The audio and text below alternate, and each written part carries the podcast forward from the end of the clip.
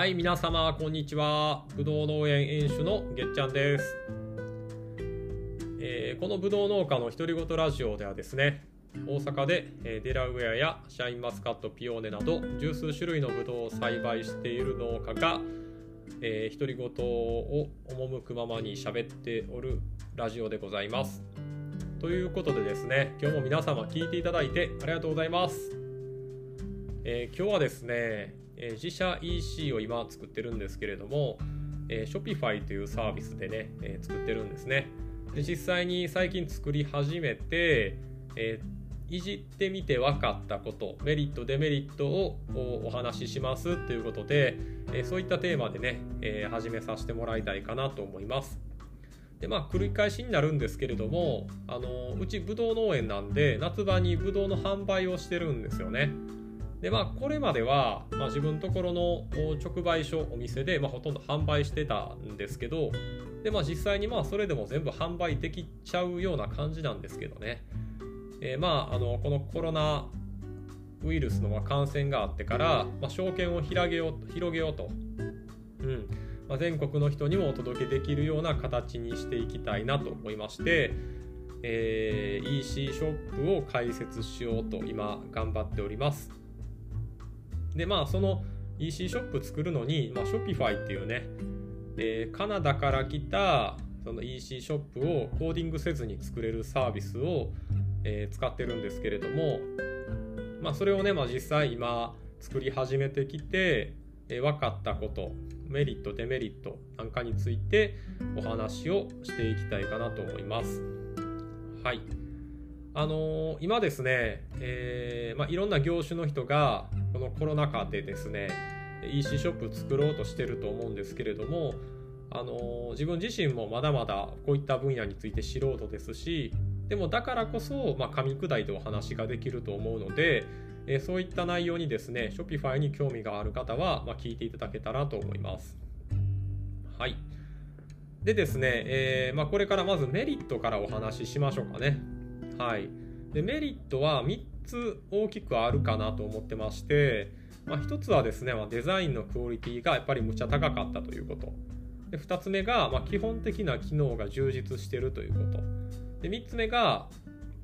あの後々アプリを追加することで機能をカスタマイズしていけるんですけどそれもですね内容がすごく充実してて、まあ、ほぼほぼできないことはないというぐらいのこと、まあ、この3つがあのメリットになってると思うんですけれども、まあ、それについてですね、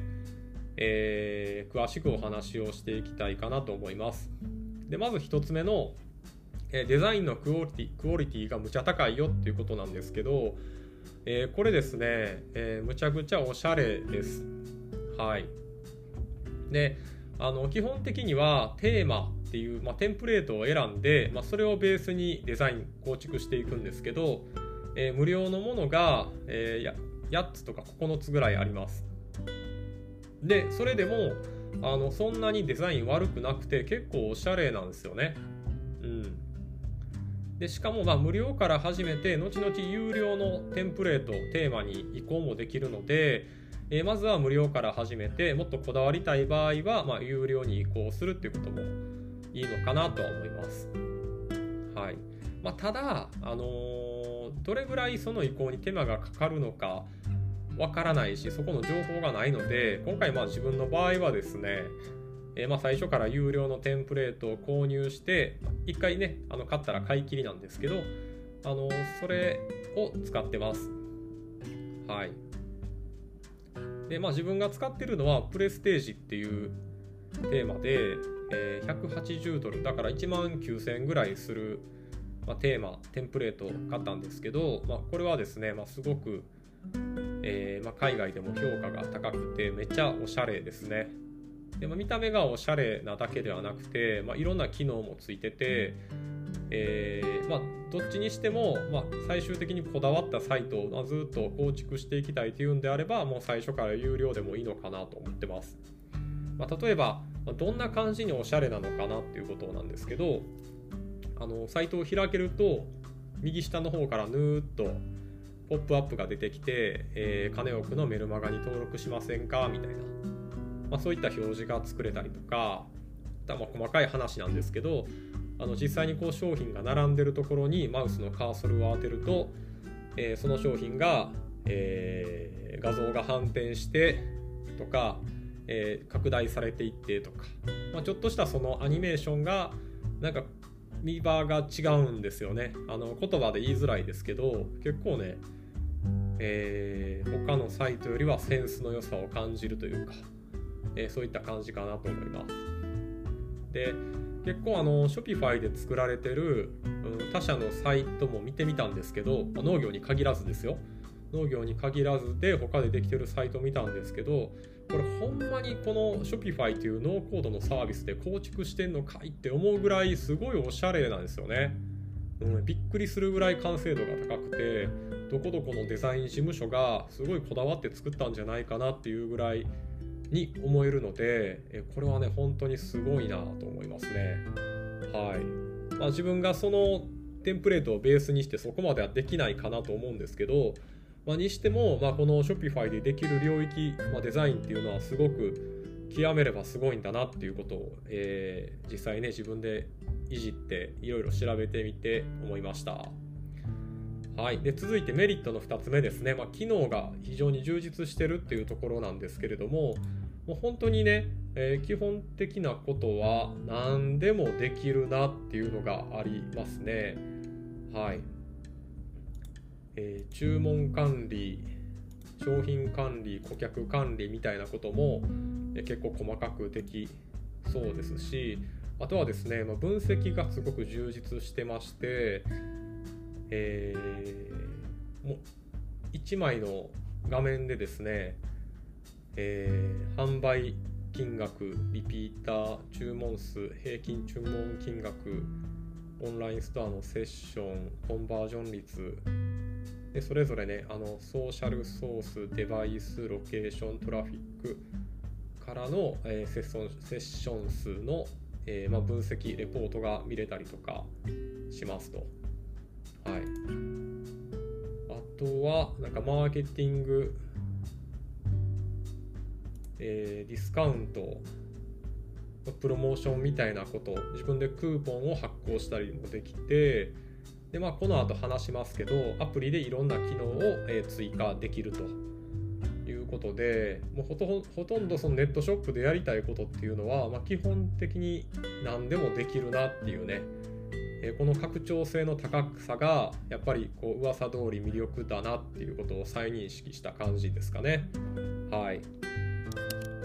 で、えー、続きまして、えー、追加できる機能ですね、まあ、ちょっとさっき触れたんですけども、あの Shopify の魅力っていうのは後々アプリを追加することで機能を追加していけるんですよね。うんまあ、これがすごく魅力だなと思ってまして、えー、まあざーっと自分が調べて面白そうだなと思ったものをお話ししていけたらなと思います。えー、まずそうですね本当いろいろあるんですけど何百とあるんですけど例えばえー、ヒートマップツールがあってラッキーオレンジっていうアプリなんですけどあのお客さんがサイトのどこの部分をよく見てるのかっていうのがその画面上で赤くなってるところはよくカーソルがいってたとか、え、そういったことが分かるツールまヒートマップで調べたら出てくると思うんですけどそんなのが、え、機能追加できたりとかあとはねシップコーっていうアプリがあって最適な配送業者をリアルタイムで選定して送り状まで出力してくれたりとか、えー、例えばちょっとアプリの名前は分かんないですけど自社サイトにアフィリエイト機能をつけれたりとかあとはね商品の在庫数をページ内に EC サイト内に表示してそれとかまあタイムセールであと何時間はこの料金ですみたいな売り方ができたりとかお客さんに買ってもらった後に購入ありがとうございました。この商品はもうおすすめですみたいなページを、えー、表示できたりとか、うん。であとはもう、えー、メルマガから、まあ、そのお客さんの、ま、情報を収集できたりとか、うん、ソーシャルログインの機能とか自社サイトの SEO を最適化したりとか、えー、自社サイトのスピードを高速化させたりとか、えー、ロゴさえ登録していればオリジナルの T シャツを販売する機能をつけれたりとか、えー、例えば自社の商品を買ってくれた人の中からインフルエンサーを見つけられたりとかなんかねもう今自分が思いつく EC サイトの機能っていうのは何もかも用意されてるのかなとは思いますしえこんなこともできるのかって驚くようなですねえまあ、そういったアプリもあるようです。ただあの噂によるとあんまりアプリを追加しすぎるとそのサイトが遅くなってしまうっていうこともあるみたいですしあの無料で使えるものも結構あるんですけどやっぱりねいいものは有料で例えば、えー、月額3ドルかかりますとか高いものであれば、えー、30ドルかかりますとかいろいろあるのでまあ、その販売金額とか、まあ、売ってる商材によって、まあ、使い分けたらいいのかなと思います。もうこのいろんな機能を追加できるのがすごく魅力ですよね。うん。もうそれはね、改めて実際アプリをダウンロードしたりとか、まあ、YouTube でアプリについて紹介している動画を見る中で感じることはありましたかね。はい。まあ、以上ですね。えー、Shopify の実際にいじってみてのメリットをお話ししました。デザインのクオリティがすごく高いことと、まあ、基本的な、まあ、機能が充実していてにもかかわらず追加できるアプリ機能も充実してますよっていうお話ですね。はい、で一方でデメリットなんですけど、まあ、これがですね新たに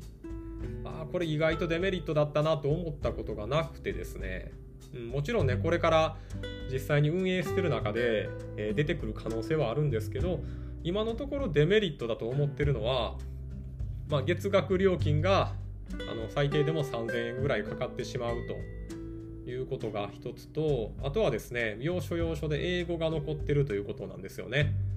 あの Shopify はカナダからまあ始まった会社なので、まあ、世界中で英語でサービスが使われてるんでまだ日本語になってない部分っていうのが結構多くてですね特に先ほど言っていたアプリアプリをダウンロードして、まあ、それを使おうとすると大体ほとんど英語ですね。うんまあ、こういったところがデメリットかなと思うんですけど、まあ、あの月額3000円払うだけのそのクオリティがあるっていうふうに、まあ、思いますしあの、まあ、販売金額がある程度になってくれば全然、えー、そこら辺はペイできるのかなと思います。それとまあ英語に関しても今は Google 翻訳があるので、えー、自分みたいなね英語あんまりできない人間でもそんなに問題ないかなと思いますね。そんなに難しい表現もないですしそんなに長文でもないので、えー、ある程度こう使い方が分かれば問題ないかなと思います。はいまあ、ということでですね、え、今日はあ Shopify で、まあ、EC サイトを、まあ、作成し始めて分かったことえー、でメリットデメリットを紹介ということでお話をさせていただきました。えー、皆さんいかがでしたでしょうか？